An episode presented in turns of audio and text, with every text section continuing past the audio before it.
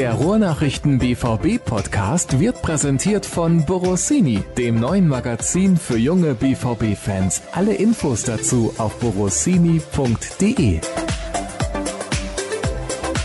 Ich sehe gerade, Jürgen, das ist bereits Episode 169 des BVB-Podcasts der Ruhrnachrichten. Das ist eine ordentliche Nummer. Ja, darauf ein Hip-Hip-Hurra. Stark. Gefällt mir auch und es werden noch viele weitere dazukommen, hoffe ich. Hallo und herzlich willkommen zur nächsten Ausgabe. Schön, dass auch ihr wieder eingeschaltet habt, wahrscheinlich am Freitagabend, denn da soll die Sendung online gehen und das Wochenende naht. Heißt freie Zeit, in der man ja eigentlich im Stadion sein könnte, aber das Problem ist, es passiert ja gerade nichts. Ja, stimmt nicht so ganz. Im Stadion wird gewerkelt, aber kein Fußball gespielt, genau. Was ist denn da los? Was machen die genau neu? Einiges, so ein paar Schönheitskorrekturen, ein paar Wartungsarbeiten, aber zum Beispiel gibt es im Signal Iduna Park, jetzt gehen wir immer noch quer runter, in der kommenden Saison auf den oberen Rängen so ein Laufbandvideo, nicht mehr diese alten Werbetafeln quasi, die nichts anderes waren als so Werbebanden, wie man sie vom Kreisligasportplatz kennt. Scheinwerfer, also Flutlicht wird auf LED umgestellt, klar, mal wieder ein bisschen was am Rasen gemacht, neue Wellenbrecher auf der Süd, also einiges. Kleinigkeiten, aber es läppert sich, so zwischen 5 und 7 Millionen Euro werden investiert und da gerade bewegt, damit dann pünktlich zum Supercup in knapp 4 Wochen alles wieder blitzeblank und wunderschön aussieht. Kleinere Arbeiten für 5 bis 7 Millionen Euro, das ist natürlich ordentlich. Das sind die Kategorien, in denen man sich natürlich mit so einem großen Stadion bewegt, ne? Also ich glaube, das Flutlicht ist einer der größeren Posten und diese Werbeanzeige, Werbetechnik, die da installiert wird, ist auch einer der größeren Posten. Und wenn man diese riesen Pylonen, glaube ich, die markanten gelben, zu warten, da braucht es dann natürlich eine Spezialfirma für etc. mit allem Drum und Dran an Sicherung. Und dann ja, ist man da schnell bei Beträgen, die man als Privatmensch oder im Privathaushalt nicht gerne als Rechnung bekommt vom Handwerker. Ich glaube, Borussia Dortmund kann es gerade verkraften. Und das schönste Stadion, mindestens der Bundesliga, wenn nicht der ganzen Welt gleich, soll ja natürlich auch immer frisch und tau und schön aussehen. Wenn du das gerade sagst, warst du schon mal in einem schöneren Stadion? Kommt drauf an. Kommt drauf an, was man will oder ob man es vielleicht unter architektonischen Gesichtspunkten, muss man natürlich sagen, sieht man beim Dortmunder Stadion natürlich, dass es sukzessive ausgebaut worden ist und dass es jetzt nicht aus einem Guss gemacht worden ist. Da sind vielleicht andere Stadien eben einheitlicher, aber sonst von Stimmung und drumherum her kann ich mir wenig andere schöne vorstellen, ja. Also klar, also Bernabéu ist auch riesig, United mit Theatre of Dreams hat auch eine unglaubliche Wucht. Einfach mal Ibrox Park, Glasgow Rangers, wo es dann auch richtig, richtig Krawall ist, auch von den Fans halt. Ne? Das ist nicht so groß, aber richtig eng und richtig laut und so. Das hat natürlich auch was für sich. Aber richtig, also die Kombination von allem, was man will, groß, schön, stimmungsvoll, atmosphärisch. Ja, da ist, glaube ich, die Hütte hier in Dortmund ganz weit vorne dabei. Beste Bedingungen also für die Profis von Borussia Dortmund, große Leistungen zu bringen. Und wie waren die Bedingungen eigentlich beim Triathlon vergangenes Wochenende rund um den Phoenixsee für euch? Ja, sehr heiß war das, aber wir haben ja mit unserem Reporter-Team nur eine Staffel gestellt, von daher konnten wir uns die Hitze aufteilen. Das ging gut, kein Problem. Ich bin geschwommen, das war an dem Tag der dankbarste Job, wobei diese Badewanne Phoenixsee 26 Grad hat. Also in so warmem Wasser bin ich beim Rennen auch noch nie geschwommen, glaube ich. Das machst du regelmäßig? Ja. Das ist ja völlig wild. Nein, es wäre wild, das nicht zu tun. Triathlon ist ein wunderschöner Sport, macht viel Freude. Sowohl im Training als auch im Rennen. Aber Ironman hast du jetzt nicht geplant? Ich bin kurz davor. Also, ich meine den in Hawaii natürlich, ne? In Hawaii, da müsste ich irgendwie, keine Ahnung, wenn ich in der Altersklasse 70 noch könnte, dann hätte ich vielleicht Chancen. Ansonsten bin ich da einfach zu langsam. Das sind ja absurde Zeiten, die man da liefern muss, um sich zu qualifizieren. Und ist bei der Hitze natürlich auch relativ gefährlich. Wir kommen gleich bei den Hörerfragen noch zurück zu diesem Thema, ja. Aber wir wollen uns erstmal beschäftigen. Ja, mit also allen geht's gut, das als Rückmeldung vorab vielleicht. Alle sind heile und heilfroh und es hat Spaß gemacht. Ja, das ist ja das Allerwichtigste. Also von daher an dieser Stelle nur wärmstens empfehlen. Da kann man einfach mal vielleicht als Staffel mal richtig Spaß machen und das mal tun. Das ist nicht so schwer, wie man denkt und es ist noch viel, viel spaßiger, als man wahrscheinlich vermutet und eine sehr lohnenswerte Geschichte. Danach ist man immer sehr stolz auf sich und froh und zufrieden und erschöpft. Das kann ich mir sehr, sehr gut vorstellen. Ich kann es mir leider nur vorstellen, weil ich in meinem Leben nicht an einem Triathlon teilnehmen werde, glaube ich zumindest. Lass uns sprechen über einen spanischen Neuzugang und dieses schwarze Kapitel meiner persönlichen Laufbahn direkt beiseite schieben. Es gibt einen Jungspund, einen weiteren, der den BVB verstärkt. Was kannst du uns über ihn konkret sagen? Eine Menge. Mateo Morey kommt gebürtig aus Mallorca, ganz in der Nähe geboren wie auch Rafael Nadal. und ist dann irgendwann im frühen Teenageralter in La Masia gelandet, in der Kaderschmiede vom FC Barcelona. Galt jahrelang sowohl in Barcelona als auch in ganz Spanien als eines der talentiertesten Versprechen in seinem Jahrgang. Hatte dann im vergangenen Jahr reichlich Pech mit 2 Verletzungen am Knie. Hat also quasi eine Saison lang nicht gespielt, hatte vorher aber schon mit der U17 Spaniens die EM gewonnen und mit Barcelonas U19 die Youth League. Hatte dann natürlich dementsprechend schon das Interesse von allen möglichen Top-Teams in Europa auf sich gezogen. Ist aber erstmal in Spanien geblieben bei Barca. Aber der BVB kannte ihn und war schon dran und hat ihn trotz seiner Verletzungen umworben. Und dann hat er irgendwann eingeschlagen und gesagt, mach ich. Weil bei Barcelona der Weg in den Profikader versperrt schien oder versperrt scheint, weil da gerade weniger auf die Jugend gesetzt wird, auf die eigene. Und er sich da irgendwie nicht zielführend untergebracht sah. Und dann hat Mateo Morey entschieden. Dortmund hört sich super an. Mein Kumpel Sergio Gomez kenne ich auch. Der berichtet mir nur Gutes, obwohl natürlich auch der seine Schwierigkeiten hier hat. Und irgendwie, was Leute wie Achraf Hakimi oder Jadon Sancho hier gelungen ist, könnte ja vielleicht auch Mateo Morey hier gelingen. Das ist irgendwie ein bisschen der große Faustpfand von Borussia Dortmund in den letzten Jahren. Die Spieler, die jungen Spieler sehen, sie bekommen Einsatzzeiten. Das entwickelt sich gerade, glaube ich, in dieser Transferperiode stark zum Nachteil von Bayern München. Aber beim BVB ist das halt möglich. Wenn du gut genug bist, wirst du auch spielen. Ja, das wissen die Spieler, die sich mit der Materie beschäftigen. Das wissen auch deren Berater. Beispielsweise bei Jadon Sancho, der hätte sich ja auch 25 andere Vereine aussuchen können. Aber er war eben gut beraten und der BVB hat ihn überzeugt, dass das hier die Station ist, bei der er es doch mal versuchen soll. Weil es eben die, ja, vielleicht bestmögliche Mischung ist oder die Mitte trifft aus absolut sportlich höchsten Ambitionen, deutsche Meisterschaft mitspielen, Champions League K.O.-Runde und eben aber auch gleichzeitig noch die Option ist, hier sich zu entwickeln, zu reifen, nicht gleich komplett unterm Brennglas zu stehen, aber auch nicht außen vor zu sein. Und das funktioniert immer wieder in vielen, vielen Fällen. Klar gibt es auch, welche es gar nicht geht, ne? Was weiß ich, Mikel Merino oder Emre Mor oder andere, Adnan Januzaj, da können wir natürlich auch einige aufzählen, aber die Zahl derjenigen, die es dann schaffen oder die zumindest einen Schub bekommen für ihre Karriere, die ist groß. Und ich habe es gerade angedeutet, gerade diese Spieler wissen ganz genau, was sie bei Borussia Dortmund haben und sie haben die Chance auch, sich durchzusetzen. Jürgen hat es gerade nochmal ein bisschen detaillierter geschildert. Dann kommen wir zum zweiten Thema der aktuellen Woche. Das ist natürlich der Trainingsauftakt. Es gab die Leistungsdiagnostik. Gibt es da welche, die abgefallen sind? Das würde man uns sicherlich nicht mitteilen, aber ich habe auch nichts dergleichen gehört bislang. Im Gegenteil, die Ergebnisse sollen wohl relativ gut sein. Die Pause war für die Spieler, die jetzt da sind, relativ lang, 45 Tage nach dem Saisonfinale in Gladbach Mitte Mai. Das ist schon eine ordentliche Zeit. Aber die Spieler haben natürlich ihre Fitnessuhr mitbekommen und mussten natürlich ihr Trainingspensum abspulen, auch im Urlaub, ihre Läufe machen. Das wird sicherlich kontrolliert und eingelesen worden sein. Und die Fitnesswerte, die Tests sollen eigentlich alle richtig gut gewesen sein. Die genauen Ergebnisse bekommt man dann von dem Institut, das das durchgeführt hat, dann noch präsentiert. Hängt aber auch damit zusammen, dass die Spieler tatsächlich, das muss man ja sagen, anders als früher, dann auch nicht wirklich 4 Wochen die Nase in den Wind halten und die Beine baumeln lassen.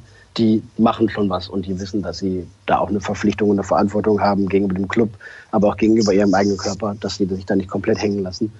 Manche nutzen sogar die Chance und machen irgendwie mit einem Personal Trainer was, manche in Gruppen sogar, die sich irgendwo in einem Urlaubsdomizil treffen und da organisiert, vielleicht über deren Management so ein bisschen Fitness machen.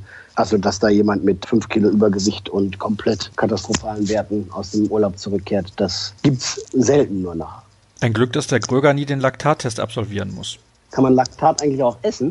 Ah, da bin ich mir nicht sicher. Ich weiß nur, Laktat schießt ja keine Tore. Das sagen dann immer diejenigen, die nicht fit sind. Also wir. Also du bist natürlich fit, aber um Gottes Willen, der Rest der Truppe. Ja. Also nein, Laktat kann man natürlich nicht essen. Und wer zu viel Laktat in den Beinen hat, der wird das Tor auch immer schwieriger treffen. Aber Florian hat, glaube ich, noch nie einen gemacht. Nee. Ich glaube, er hat bei ein paar zugeguckt, aber keinen mitgemacht. Wobei ich da noch was ergänzen muss. Darf ich? Ja, natürlich. Ja, der Andi Beck, der Fitnesstrainer, Athletikchef von Borussia, sagt immer, ja, ihr Journalisten schreibt dann immer vom Laktattest, so ein Quatsch.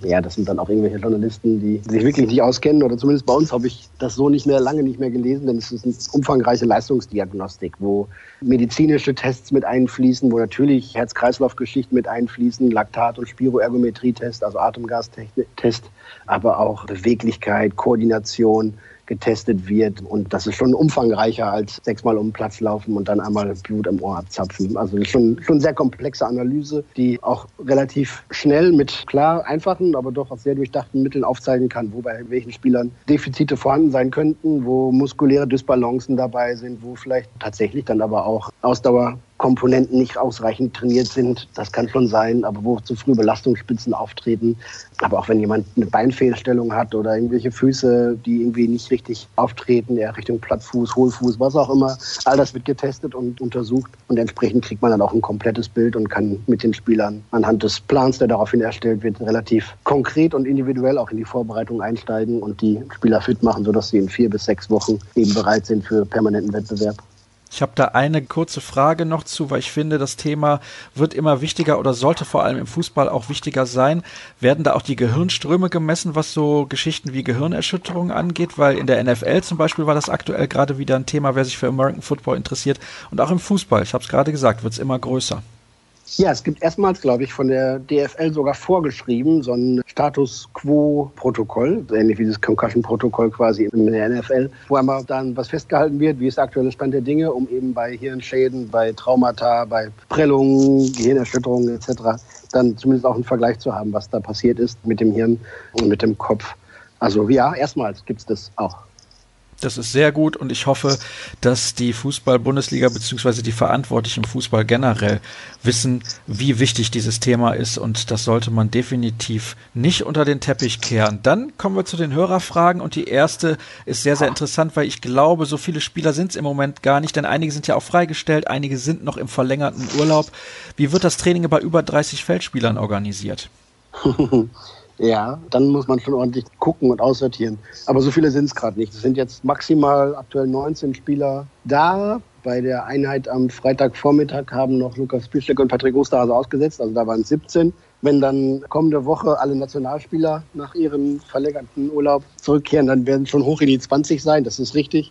Und dann muss man einfach aufteilen. Ne? Also sind ja immer mal 2, 3 Spieler, die ausfallen wegen irgendwas. Dann hast du noch 3 Torhüter, die du abrechnen kannst. Dass dann wirklich 30 Feldspieler zur Verfügung stehen, wird eher selten der Fall sein. Michael Zorc sagt, na, Trainingsgruppe 2 sieht er aktuell nicht, dass man da irgendjemanden aussortieren muss. Aber für das Trainerteam bedeutet es natürlich schon eine extra Aufgabe zu sehen. Wie organisieren wir uns? Natürlich, es wird viel in kleinen Gruppen gearbeitet, ne? Kleinere Gruppen, größere Gruppen. Und wenn man dann tatsächlich mal irgendwas wie 11 gegen 11 braucht, dann bleiben da halt ein paar über. Und die müssen dann eben auf der anderen Seite des Platzes sich ein bisschen fit halten, sich ein bisschen bewegen, sonst was. Aber solche Konstellationen versuchen eigentlich zu vermeiden, weil das A für die Spieler blöd ist, für das Trainerteam komplizierter ist zu organisieren und weil es natürlich auch für Unzufriedenheit irgendwann sorgt, ne? Wenn du dann irgendwie nur zuguckst. Ich kann mich an Szenen im Trainingslager erinnern, da war dann irgendwie ein Alex Isak über und durfte dann auf dem Nebenplatz alleine den Ball hochhalten, weil gerade keiner irgendwie für ihn eine Übung parat hatte oder wusste, was mit ihm zu tun ist. Das sollte tunlichst nicht passieren. Das sieht dann auch richtig kacke aus für den Club, finde ich. Und für den Spieler ist es allemal eine Demütigung. Ja, das auf jeden Fall. Also ich glaube, für den Spieler ist es noch viel schlimmer und deswegen wäre es sinnvoll und da arbeitet der BVB dran, wenn der Kader zeitnah verkleinert wird. Wie steht es um die Vertragsverlängerung und oder die Perspektive von Mario Götze beim BVB? Was ist euch vielleicht bekannt und wie schätzt ihr seine Situation für die kommende Saison ein? Also ich glaube, in der kommenden Saison wird er vielleicht das hoffentlich fortsetzen können, was er jetzt auch in der Rückrunde gezeigt hat. Dann würde er am Ende auch über 10 Tore kommen. Und das wäre auf jeden Fall ein sehr, sehr guter Wert, finde ich, gerade auch für die Art und Weise, wie er Fußball spielt da vorne drin als Stürmer. Ein sehr, sehr guter Wert und ich glaube, es geht ein bisschen ums Geld und dabei um die Wertschätzung ja nicht unbedingt, aber der BVB möchte das Gehalt senken bei der Vertragsverlängerung und Götze möchte wahrscheinlich nicht nur der am 10. besten bezahlte Spieler in der Mannschaft sein. Ja. Sehr gut. Also im Prinzip brauchen wir das nicht weiter vertiefen. Ich könnte jetzt Ähnliches in noch andere Wörter kleiden, aber grundsätzlich ja, ist klar. Die hohe Wertschätzung ist schon da. Die soll sich natürlich auch auf der einen Seite finanziell darstellen. Ich glaube, dass Mario weiß, was er hier in Dortmund hat und sich hier wohlfühlt und das auch so bleiben wird, dass er hier ist. Tatsächlich aber finde ich es auch inzwischen mit jetzt einem halben Jahr, ich glaube, ich habe irgendwann in Marbella das erste Mal nachgefragt, wie sieht es denn aus mit Mario? Vertrag läuft ja aus im Sommer. Und da hieß es, ja, wissen wir, wir werden uns zu gegebener Zeit unterhalten. Jetzt ist es ein halbes Jahr später und man hat sich auch unterhalten, aber von der Vertragsverlängerung ist irgendwie noch nichts bekannt. Entweder sucht man noch einfach einen geeigneten Zeitpunkt dafür, um das bekannt zu geben, das könnte ich mir vorstellen. Oder es gibt tatsächlich noch irgendwelche möglichen Fallstricke, Haken, von denen weiß ich aber ehrlich gesagt wenig. Dann müssen wir uns da in Geduld üben und kommen zu einem Spieler, der zuletzt ja im Einsatz war, nämlich bei der U21-Europameisterschaft Mo Dahoud. Dort ist er in das Team des Turniers gewählt worden. Ich muss ganz ehrlich sagen, ich fand seine Leistungen jetzt nicht so überragend. Mal unabhängig jetzt von den Hörerfragen, wie hast du ihn bei diesem Turnier gesehen? Ganz gut. Ich finde, er hat es ganz gut gemacht. Er ist natürlich einer der erfahrensten in diesem Kader gewesen, mit 3, 4 anderen auch schon bei dem EM-Sieg vor 2 Jahren dabei gewesen. Es ist immer so ein zweischneidiges Schwert, wenn man über Mo Dahoud spricht, weil man immer wieder sieht, was er kann und dann auch immer sieht, was er daraus macht. Und bei der einen Seite mag man anfangen zu jubeln, boah, wie cool, was kann der denn am Ball alles und wie clever ist der und wie kreativ. Und auf der anderen Seite schlägst du halt die Hände vom Gesicht zusammen und sagst, was macht der denn da? Und solche Situationen gab es halt auch in diesem Turnier immer wieder. Ja, also dass er in der 11 des Turniers landet, fand ich jetzt nicht zwingend, aber ich habe auch nicht alle Gruppenspiele der anderen Mannschaften gesehen. Von daher kann ich es jetzt auch im Endeffekt nicht objektiv und final beurteilen. Es wird ihm einfach gut getan haben, 5 Spiele am Stück zu machen, ne? Mit ganz viel Einsatzzeit da durch dieses Turnier zu gehen und da gebraucht zu werden, wertgeschätzt zu werden. Dass er sich da wohlfühlt, ist bekannt und klar, weil er doch 1, 2 Kumpels hat, wie Nadim Amiri zum Beispiel. Und mit diesem Schwung, den er da gesammelt hat, soll er beim BVB wieder neu angreifen. Also intern ist es besprochen und verabredet. Das haben wir vor 3, 4 Wochen schon mal auch länglich aufgeschrieben, dass Mo Dahoud die kommende Saison wie einen Neuzugang angehen soll. Sprich, die vergangenen 2 Jahre abhaken, wirklich die Reset-Taste drücken und sich jetzt nochmal neu aufdrängen soll. Das wird ihm gelingen, das, was war, hinter sich zu lassen. Ob es ihm dann gelingen wird, permanent das abzurufen, was eigentlich in ihm steckt, da bin ich gespannt. Bin ich auch skeptisch. Aber er hat nach wie vor Fürsprecher in der sportlichen Leitung. Und von daher bekommt er noch eine weitere Chance, auch im 3. Jahr endlich mal den Durchbruch permanent zu schaffen. Ja, ist natürlich dann eine super Voraussetzung, wenn man einen Großteil der Vorbereitung nicht mitmachen kann. Ja, aber er kommt dafür mit ein bisschen frischem Wind und Spielpraxis und sowas da. Ne? Also er braucht dann ja nicht viel Anlaufzeit, weil er ja gerade komplett fit und austrainiert ist durch das Turnier mit 5 Spielen in nicht mal 2 Wochen. Das passt schon. Also und wenn er dann, er hat die USA-Reise, meine Güte, entweder macht er sie mit oder auch nicht. Aber wenn er dann ab dem 20. Juli ungefähr einsteigen kann und dann passt das schon. Dann sind es noch 2 Wochen bis zum Supercup, 3 Wochen bis zum Pokal, 4 Wochen bis zum ersten Ligaspiel. Das wird reichen. Also, dass er jetzt zwingend zu Beginn Stammspieler sein muss, ich glaube, das erwartet auch niemand, angesichts der Konkurrenz auch nicht. Aber dass er dauerhaft dann auf Strecke eine Alternative ist, um immer mal wieder für Entlastung zu sorgen und seine eigenen Einsatzzeiten zu bekommen.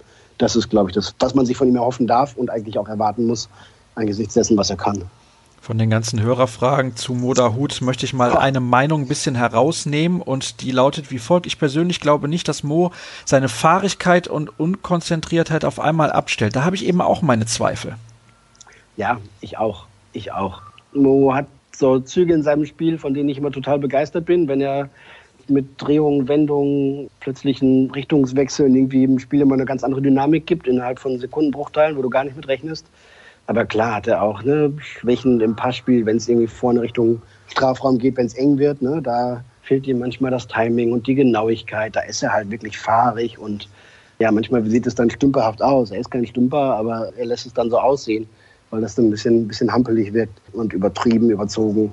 Schwierig. Ich traue ich ihm das zu? So muss ich es ja fragen. Dass er das schafft, dauerhaft eine Alternative zu sein?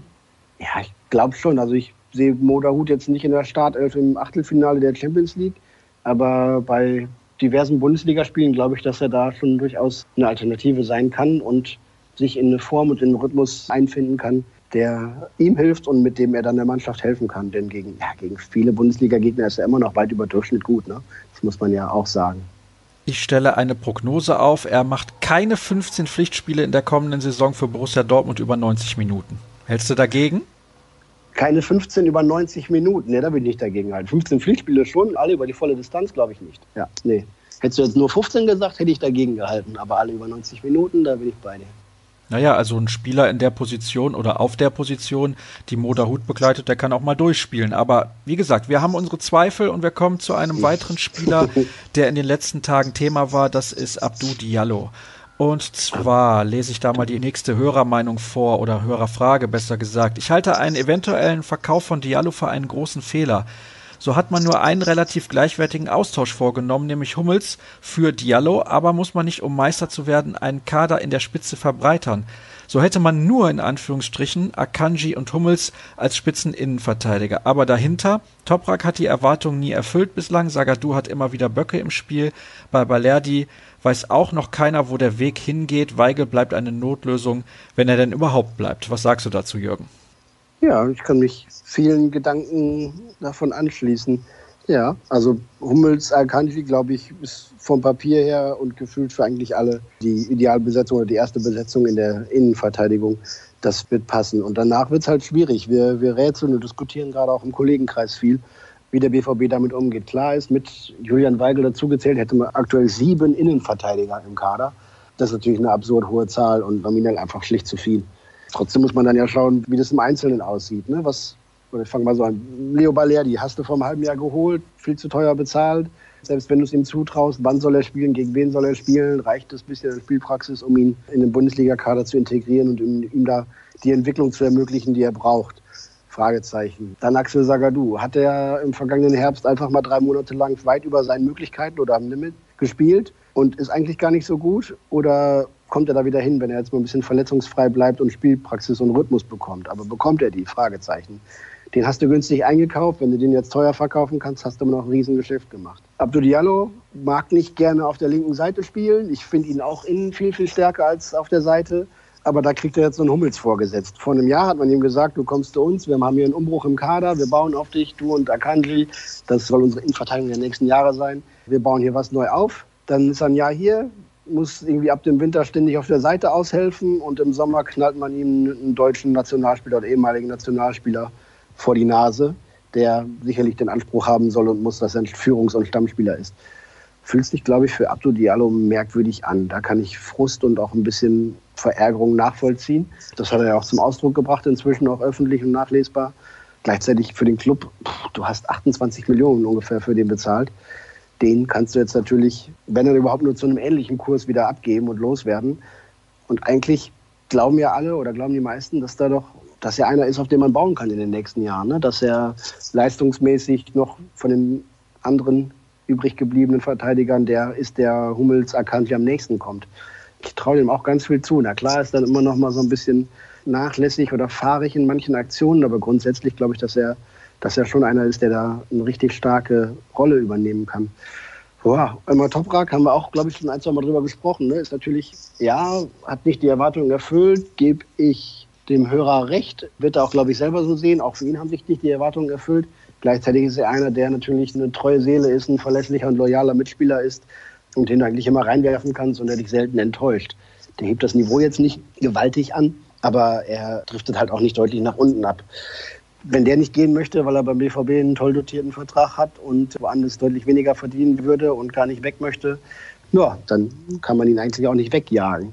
Und bei Jule, ich glaube, ja, müssen wir nicht nochmal ins Detail gehen. Ne? Das ist jetzt ja, glaube ich, im letzten halben Jahr rauf und runter diskutiert, ob er bleiben soll, ob er gehen soll, ob er als Innenverteidiger bleiben soll oder als Sechser. Da sind, glaube ich, die Meinungen alle auf dem Tisch. Er muss sich irgendwie entscheiden und der BVB muss dann entscheiden, wer mit ihm verfährt. Kann sein, dass er am Ende doch wieder bleibt und dann zwischen allen Stühlen hängt. Mal sehen. Also, da ist ordentlich was los in der Innenverteidigung bei Borussia Dortmund. Eigentlich wurde ja nur eine Frage nach Abdou Diallo gestellt, aber Jürgen hat mal ein klein wenig ausgeholt. Kannst du uns noch sagen, was mit Balerdi bei der Leistungsdiagnostik los war? Am Mittwoch hat nämlich ein Hörer geschrieben, hat er von ihm nichts gesehen, weder ein einziges Bild noch eine Erwähnung irgendwo. Ja, war aber da. Hat mitgemacht. War auch da, war beim Training auch dabei, alles gut. Wenn nicht da ist, ist Sergio Gomez, denn der darf mit Spaniens Nachwuchsnationalmannschaft in Armenien die Europameisterschaft spielen. Da wären wir auch gerne dabei, also vielleicht nicht unbedingt in Armenien, also nichts gegen Armenien, ja. Aber ist halt auch schon weit weg und nicht viel los, behaupte ich jetzt mal. Ja, mag sein. Warst du schon mal in Armenien? Nein, gar nicht, kann ich nichts zu sagen. Ja, vielleicht ist das einer der Gründe, ja, weil es dich da nicht hinzieht. Ja. Nichts los und weit weg. Beides. Aber gut. Dort finden halt solche Turniere ab und an statt. Ist ja auch in Ordnung. Also die großen Turniere, da sind sie nicht in der Lage, die auszurichten, weil sie die Kapazitäten einfach nicht haben. Und gut, am Europa-League-Finale in Baku haben wir uns, glaube ich, in diesem Podcast schon abgearbeitet. Dann, ja gut, die Frage, wer neben Zagadou in der Innenverteidigung spielt, ist, glaube ich, ein klein wenig ironisch gemeint. Dazu hat Jürgen ja gerade auch jede Menge gesagt. Und Schürrle und Kagawa, die sind freigestellt. Die suchen sich einen neuen Verein. Wenn es Neuigkeiten gibt, kannst du die gerne in deine Antwort einfließen lassen. Aber was ist mit Raphael Guerreiro? Da schreiben nämlich die Hörer auch, boah, nur 15 Millionen, dieses Gerücht mit PSG. Da ist ja sehr wahrscheinlich was dran. Thomas Tuchel ist dort der Trainer und der mag Raphael Guerreiro. Und der hat ja unter ihm auch sehr, sehr gute Leistungen gebracht in seiner ersten Saison beim BVB. Jetzt ist natürlich die Frage, 15 Millionen, das ist aber wenig für so einen Spieler. Ja, zu dem allem, was du vorher gesagt hast, finde ich auch, deutet ganz viel darauf hin, auch von dem, was wir so hören, dass Raphael Guerreiro den Club verlassen wird und PSG ist eine der interessantesten und spannendsten Optionen für ihn. 15 Millionen, ich weiß nicht, keine Ahnung, das haben die Kollegen von der Blödzeitung einfach mal in den Raum geworfen. Ist natürlich völliger Humbug. So billig wird der BVB den nicht ziehen lassen, auch bei nur noch einem Jahr Restvertragslaufzeit, weil der Spieler einfach viel mehr wert ist. Weiß nicht, die haben ja auch bei Hummels zum BVB vom FC Bayern am Anfang eine Ablöse von 15 bis 20 Millionen Euro in den Raum geworfen. Ist an der Realität, glaube ich, unterm Markt weit vorbeigeschätzt. Wir gehen da vielleicht mal von 25 Millionen aus. Das könnte so ein Betrag sein, der passt, weil der Vertrag läuft ja jetzt auch nicht noch 3 Jahre. Genau, ist noch ein Jahr Vertragslaufzeit, also jetzt nochmal die Chance, damit Kasse zu machen und irgendwie sowas zwischen 20 und 28 Millionen, 30 Millionen könnte ich mir vorstellen. Thilo Kehrer hat sich PSG deutlich mehr kosten lassen, aber der hat auch noch einen langfristigen Vertrag gehabt. Deswegen wird Rafa ein bisschen günstiger sein müssen oder gemäß der Logik des Marktes günstiger sein. Aber ja, 25 Millionen plus minus, irgendwie sowas da. Das, glaube ich, wäre eine Ablöse, mit der man gut umgehen könnte, mit der man sich sehen lassen könnte. Und so gern ich den Rafa auch spielen sehe, weil er ein besonderer Fußballer ist, desto klarer sehe ich, glaube zumindest ich auch, dass er hinten links nicht zwingend vermisst würde. Dass er auf einer 8er-, 10er-Position nicht zwingend vermisst wird, wenn man da einen Julian Brandt spielen lassen kann. Und dass er vorne links, wenn er einen Thorgan Hazard spielt, der deutlich mehr Tempo hat, auch nicht zwingend fehlt. Von daher ist ja, Raphael Guerreiro ein toller Kicker. Und wenn der BVB nochmal Geld für ihn bekommt, dann war das insgesamt eine gute Zusammenarbeit über 3 Jahre für beide Seiten. Ja, aber dass jetzt irgendwie der BVB oder das BVB-Spiel damit kollabieren würde, kann man auch nicht sagen. Welche Rolle seht ihr für Schmelzer? Wird er nur für die Stimmung gebraucht oder gibt es doch Einsatzchancen? Da steckt ja schon wieder ganz viel drin. Wird er nur für die Stimmung gebraucht? Ja, er ist total wichtig für die Mannschaft, gerade wenn jetzt irgendwie 3, 4 Neue schon wieder dabei sind, die den Club nicht kennen etc. Da wird Marcel Schmelzer eine wichtige Integrationsrolle spielen, genauso wie Marco Reus das auch tut. Bei Mats Hummels ist es ein bisschen weniger notwendig, weil der den BVB dann aus dem FF eigentlich kennt. Aber für Schulz, Hazard, Brandt wird Schmelzer wieder eine wichtige Rolle spielen. Und auch sportlich glaube ich, dass er in der neuen Saison häufiger zum Einsatz kommen wird als in der abgelaufenen. Aber mehr als eine Reservistenrolle ist, glaube ich, für ihn trotzdem nicht vorgesehen. Jetzt bist du eben auf die Innenverteidigung und die möglichen ersten Verkaufskandidaten ja schon ein klein wenig eingegangen. Ich möchte aber noch vorlesen, was der Hörer sonst noch schreibt. Macht man im Angriff noch etwas, eventuell ein anderer Typ als die beiden aktuellen Spitzen oder verlässt man sich auf Götze und Alcácer? Gruß und danke für den tollen Podcast. Das muss ich natürlich vorlesen. Ja, sehr gerne. Grüße zurück. Ja, der BVB hat die Augen offen, hat natürlich eine Shortlist an Kandidaten, die eventuell in Frage kämen oder bei denen man sich bemühen würde. Hängt noch so ein bisschen von einem oder anderen Faktor ab, was man noch verkauft, was sich sonst noch so tut, wie viel Geld noch in die Kasse gespült wird, um da nochmal zuzulangen. Ich glaube, die dringendste Not sieht man nicht, weil es eben, die haben im vergangenen Jahr 84 Tore geschossen oder sowas. Ne?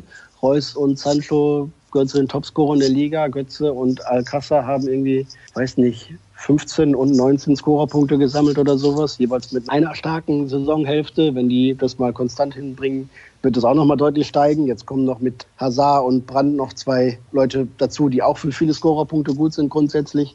Also da hat man jetzt kein großes Defizit, aber wenn es die Chance gibt, noch was zu machen, wird der BVB das auch tun, aber dann glaube ich eher weniger in der Kategorie Mbappé, sondern dann eher in der Kategorie Spieler, der nochmal eine andere Facette hat, der ein bisschen was anderes kann als die beiden zentralen Spitzen, die man schon hat im Kader. Und dann könnte das auch nochmal was werden. Hängt aber, wie gesagt, davon ab, wer noch geht und was der Markt gerade ermöglicht. Ne? Also da, glaube ich, braucht es noch ein bisschen Geduld und ein bisschen ruhige Hand und abwarten und vorbereiten. Wenn sich dann ein Fenster irgendwo auftut, wird Michael Zorc zugreifen. Wenn es nicht geht, dann glaube ich, ist es kein Drama. Denn ne, du hast Götze, du hast Alcácer, Thorgan Hazard kann in der Spitze spielen, im Zweifel auch Marco Reus, obwohl er das nicht so gerne mag. Aber wenn es eben ein sehr flexibles System ist, wo die Leute abwechselnd in die Spitze vorstoßen, dann wird das auch funktionieren. So hat es ja auch lange funktioniert in der vergangenen Saison. Ja, und damit sind eigentlich schon für eine Position 4 Kandidaten im Kader, ohne dass man jemanden dazu holen müsste.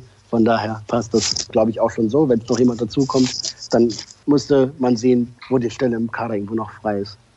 Wie ist eure Meinung zu der Kritik von Zorc, dass der Spielplan eine Benachteiligung für den BVB darstellt? Nach der Champions League hat man immer ein Auswärtsspiel, also zumindest natürlich in der Gruppenphase. Ja, ich finde, dass es ein klarer Nachteil ist. Oh, Entschuldigung, Jürgen. Ja, nee, wir haben es auch intern diskutiert. Da habe ich genau dieselben zwei Buchstaben in genau derselben Reihenfolge auch gehört. Ja, das sind Profis und ja, das kann man alles planen und nein, die sollen sich nicht so anstellen. Stimmt, aber trotzdem ist es ein Nachteil, wenn du irgendwie auswärts aus Porto zurückkommst, Donnerstagnachmittag und du musst irgendwie dann nach Hause fahren, ist Donnerstagabend und Freitagmittag musst du schon wieder am Bus stehen, weil es dann weitergeht nach Augsburg. Oder, ne, Augsburg ist es jetzt nicht, aber ne, nach Köln, Berlin oder was auch immer dann die ersten Auswärtsspiele sind. Nee, da ist noch keine Champions League. Naja, wie auch immer. Aber es ist schon aufwendiger und anstrengender. Klar, wenn du irgendwie mittwochs zu Hause spielst und am Wochenende drauf auch noch, dann ist es sehr angenehm, komfortabel. Und wenn du halt das Champions League-Spiel auswärts hast und am Wochenende drauf auch wieder auswärts spielen musst, dann bist du schon viel unterwegs, das ist so. Immer an anderen Orten schlafen, Flüge hin, Flüge zurück. Das ist nicht schön. Also, wenn ich es mal aussuchen dürfte, hätte ich es auch gerne anders. Und das ist jetzt auf dem Rasen jetzt nicht direkt ein Nachteil, aber ich finde, dass die DFL da bei der Spielplanfestlegung durchaus ein Auge hätte drauf haben können, denn dann wird Herr Seifert bei der nächstbesten Möglichkeit dann wieder darauf pochen, dass die deutschen Clubs international ihre Hausaufgaben machen müssen und den deutschen Fußball voranbringen müssen. Und dann kann man auch mal sagen, ja, aber ihr habt uns so benachteiligt beim Spielplan. Das hat halt ein oder zwei Tore oder Punkte gekostet. Na gut, also... Wir werden am Ende der Saison sehen, beziehungsweise besser gesagt am Ende der Gruppenphase der Champions League, wie sehr sich das wirklich ausgewirkt hat auf die Leistung in der Bundesliga. Und hier sind noch 2, 3 interessante Fragen, die ich in den kommenden Wochen noch einbauen werde. Und dann kommen wir natürlich nochmal zurück auf das Thema, was uns schon zu Beginn der Sendung beschäftigt hat, nämlich der Triathlon rund um den Phoenixsee. Da gibt es nämlich auch Hörerfragen zu. Und zwar, wie sehr warst du enttäuscht über die Leistung deiner Kollegen? Ganz und gar nicht. Wer hat denn gesagt, dass ich enttäuscht war? Ja, das weiß ich nicht. Die haben da fantastische Leistungen abgeliefert und ihren Mann gestanden. Ganz stark. Also Dirk ist auf dem Rad super und das macht ihm richtig Spaß. Er fährt uns eher gemütlicher und gemächlicher und hat das mal voll auf die Tube gedrückt. Mal was anderes und es war halt heiß, aber er hat das großartig gelöst und Florian auch. Also der hat sich vorher angestrengt im Training, hat das richtig geübt und dann, also der kann ja auch laufen. Das ist ein guter Sportler grundsätzlich. Sieht nicht immer auf den ersten Blick so aus. Das muss er, glaube ich, selber auch zugeben, aber der kann das schon. Und die beiden Jungs haben mich ganz und gar nicht enttäuscht. Überhaupt nicht. Also jeder, der antritt, hat ja schon gewonnen. Wo sind wir denn? Ja, also du hast gerade eben gesagt, der Flo kann laufen, Babys können natürlich auch irgendwann laufen. Ja, aber so langsam war der auch nicht. Also das ist jetzt, Moment, jetzt muss ich aufpassen, was ich sage. Also ich glaube, dass er immer noch schneller war als der Durchschnittsbürger. So, und von daher... Keine Hasskommentare an dieser Stelle. Flo hat es super gemacht. Und wenn sich den Endspurt anguckt, der erahnt, was dann noch alles in ihm steckt. Ja, also Olympia ist ja nur noch ein Jahr entfernt. Von daher hat er noch ein bisschen Zeit, sich dementsprechend vorzubereiten. Der Kollege Sebastian Wessling fragt übrigens, hast du dein schönes Halstuch noch? Ich weiß nicht, welches er als schön empfunden hat. Ich habe eine Auswahl von 2 oder 3 sehr schönen Halstüchern. Wenn er da näheren Erläuterungsbedarf hat, kann er sich gerne mal persönlich an mich wenden. Wir sehen uns ja demnächst länglich im Trainingslager etc. Aber ja, ich habe aktuell keins weggeworfen. Von daher muss er mir sagen, auf welches er neidisch ist. Wahrscheinlich für ihn wäre eins gut mit ganz Gesichtsvermummung. Dann könnte ich ihm das vielleicht mal ausleihen. Vielleicht kannst du dann noch was ausfindig machen. Ansonsten werdet ihr natürlich bei Twitter sehen, wie sich diese Geschichte zwischen den beiden Kollegen entwickelt. @JürgenKors, @SaschaStaat, @RNBVB und Ruhrnachrichten.de. Das sind eure Anlaufpunkte im Internet. Bei Instagram könnt ihr natürlich auch sehr gerne unter @RNBVB vorbeischauen. Dann sage ich vielen Dank, Jürgen, für deine Zeit und natürlich auch vielen Dank an euch, dass ihr mit dabei gewesen seid und euch auch wieder sehr fleißig beteiligt habt, was die Hörerfragen angeht. Wir hören uns dann nächste Woche wieder. Bis dann. Ciao. Tschüss.